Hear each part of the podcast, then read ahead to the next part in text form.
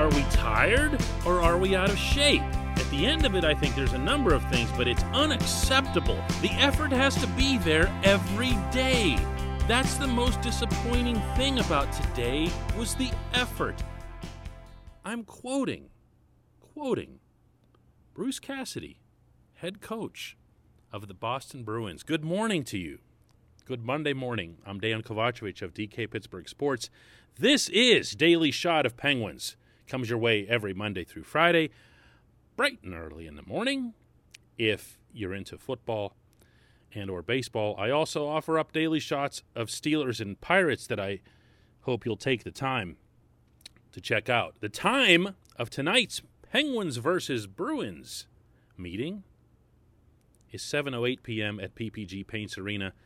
Same exact thing tomorrow. Two really, really, really big games and even bigger opportunities for the home team to make some hay. The Bruins, as one might gather from my opening reading of Cassidy's rant following Boston's 4 0 loss to the Rangers Saturday are not going well. They just aren't. They've lost eight of their last 12 games, which, if you think about their talent level and where they're supposed to be in this division, they're supposed to be the class of this division. I really believe that. If you think about that, and you think about the fact that it's probably going to right itself at some point. They're going to get some of these injured guys back, uh, notably Brandon Carlo, who's still out following uh, the sickening Tom Wilson hit. Jake DeBrusk was on the COVID list for Saturday, but then he was off it yesterday. We'll see what his status is for tonight. But even just before that, Cassidy had benched DeBrusk. They they've had all kinds of issues motivating players. And if you haven't seen the Bruins in a while, I know this is really hard to fathom because you just don't think of them that way. You think of them as the that most energized team, at least I do. Maybe in the conference, the way they come at you. Nothing's going right for them at the moment. Now is when you jump on that. Now is when you seize that. Now is when you say, hey, listen, those guys are down. Maybe, just maybe, they'll come out all super motivated trying to make up for that and responding to Cassidy's words and whatever else. But then, you know what? If we get the first goal on them, maybe they won't. Maybe they won't. Have you looked at the East standings? following the weekend. Penguins, of course, coming off predictable, expected, but nonetheless respected two game sweep up in Buffalo, taking all four points on the table. They're now 17 9 and 1. They're in third place. Islanders have 40 points, Capitals 38, Penguins 35. The Bruins are fourth with 32 points. Flyers, who've decided they're going to try to get through the season without any goaltending, are now fifth with 29 points. But the Bruins, this is a chance to make something happen, create some separation, not for the standpoint of making the playoffs. Every point is about making the playoffs. But what you don't want to do, you don't want to have a situation where the Bruins do bounce back later in the year and they're making life tough for you and they're making life tough for everybody and then they they get into the playoffs and then they are the Bruins again. You also don't want to have a situation where you'd regret later on that you missed out on this chance and the Bruins end up a point or two ahead of you and then they get home ice because anybody who's followed the Penguins versus the Bruins over the past decade knows that the Bruins don't win here and the Penguins don't win there. And once more and more fans start coming into these buildings, home ice is going to be more and more of an advantage, but I argue that it wouldn't be any bigger deal in any matchup than Pittsburgh versus Boston. So keep the foot on the gas.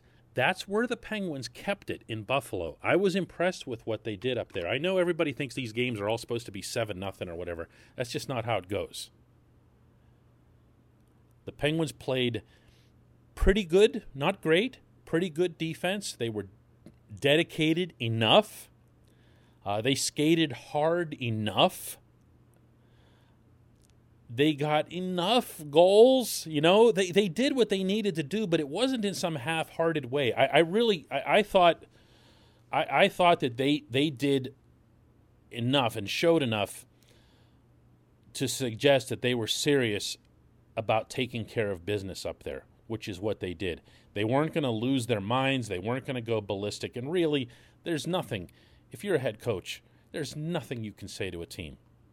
Nothing to motivate them sufficiently to go and just slaughter a team just because they're in last place.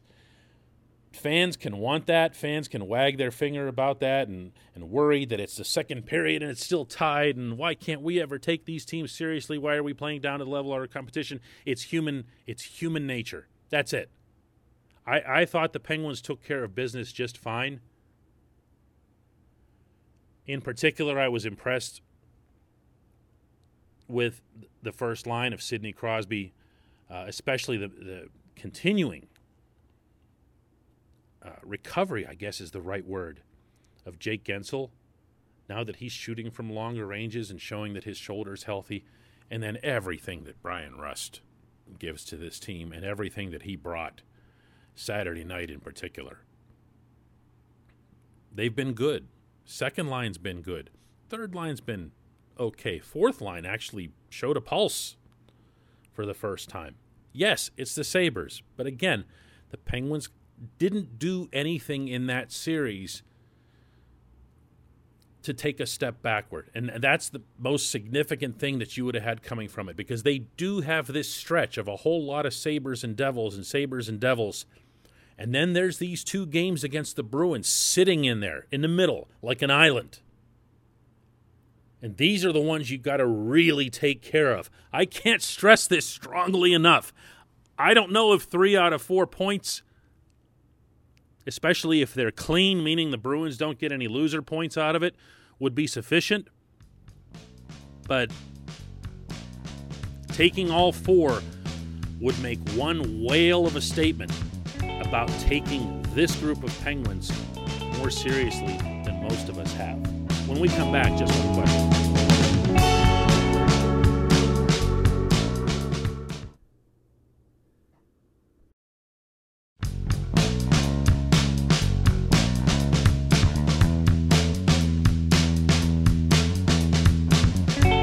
Welcome back. Time for just one question. If you'd like to leave one, you can do that by visiting DK Pittsburgh Sports. Find the article that contains this podcast and leave it right there in comments. This segment of Daily Shot is brought to you always by the good people at the Greater Pittsburgh Community Food Bank. They're committed to providing food for all of our neighbors in need in Western Pennsylvania. They're here for you when you need them. Go to pittsburghfoodbank.org slash to find food near you. Today's Just One Question comes from Adam Perry in Boulder, Colorado. He asks, DK, is there any news about Mike Lange? Any word on how he's doing and whether he'll return this year? It's not quite Penguins hockey without him. I checked up on Mike just last week, as a matter of fact. He's he's doing okay. He's still in touch with people from the team. There's no word on uh, if or when he'll return this season.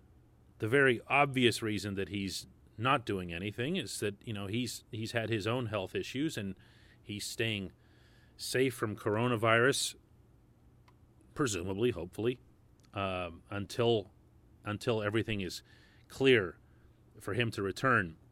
I'm glad that you ask about him. Others have asked about Mike as well.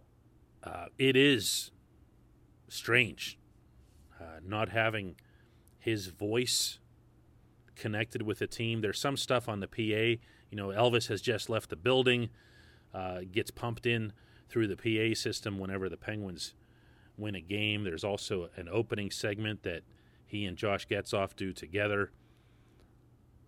But I'm not going to lie. Uh, walking up to that press box, which is now named in his honor for anybody who doesn't know that, it's the Mike Lange press level. Uh, there's a joint picture of Mike and of Dave Molinari, our hockey writer here at DK Pittsburgh Sports. Both of them, of course, members of the Hall of Fame. And it makes you appreciate how much a lot of the people uh, off the ice mean toward the continuity of a franchise. You know, players come and go, they do. Uh, the greatest of great players come and go. Other than Mario, he never leaves. Exempt Mario from any and all comparisons, by the way, on any sports topics. Just leave Mario out of it. But all of these players that we all say face of the franchise and this and that or whatever, uh, someday they're gone. Someday they're even playing for other teams against your team. You know, Marc Andre Fleury now plays for another team. It is there's something special to be said about those people who are off the ice who create that that bridge, that identity. Who are the Pittsburgh Penguins? What do they represent? Um, what good do they do for the community?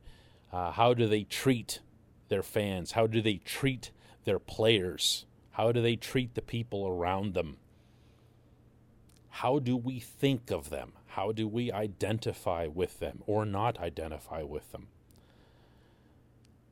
The Penguins have been blessed beyond words to have a lot of people, and by that I'm referring to people who are infinitely less visible than Mike Lange contribute to this culture, to this feeling over the years. It's why I get personally deeply disappointed when somebody there, whoever, for whatever reason, acts out of turn or out of spirit with that. And by the way, for the most part, so do they when it happens.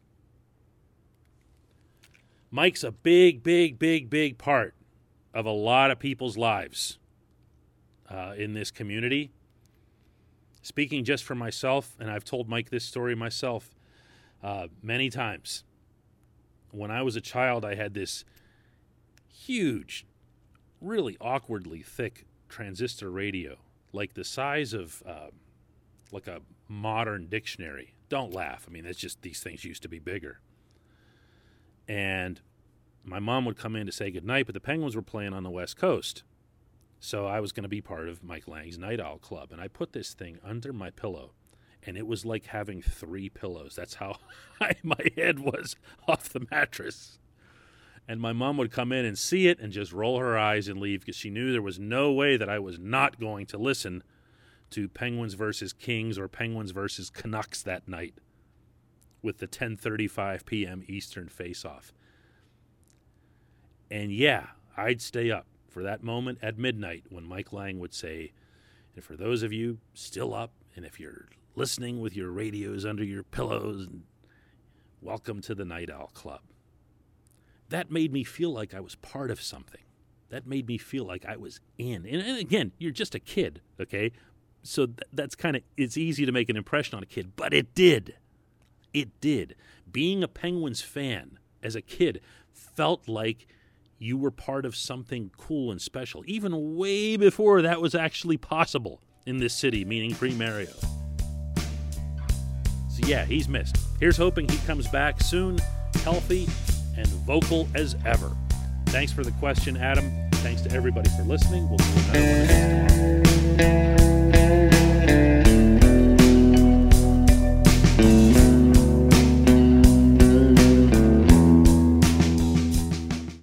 Point Park University, in the heart of downtown Pittsburgh, they understand there's no substitute for real world experience and career building connections. Their innovative curriculum engages students with distinctive experiential learning opportunities. Point Park's pioneering co op program empowers qualified students to work in full time, paid positions with their corporate partners while earning college credits. Visit pointpark.edu/slash works to learn more. Career ready. That's the point. Point Park University. Your front door, your car, your gym locker, your gun. Safety is a habit. Learn more about how to keep guns safe and secure. Visit projectchildsafe.org.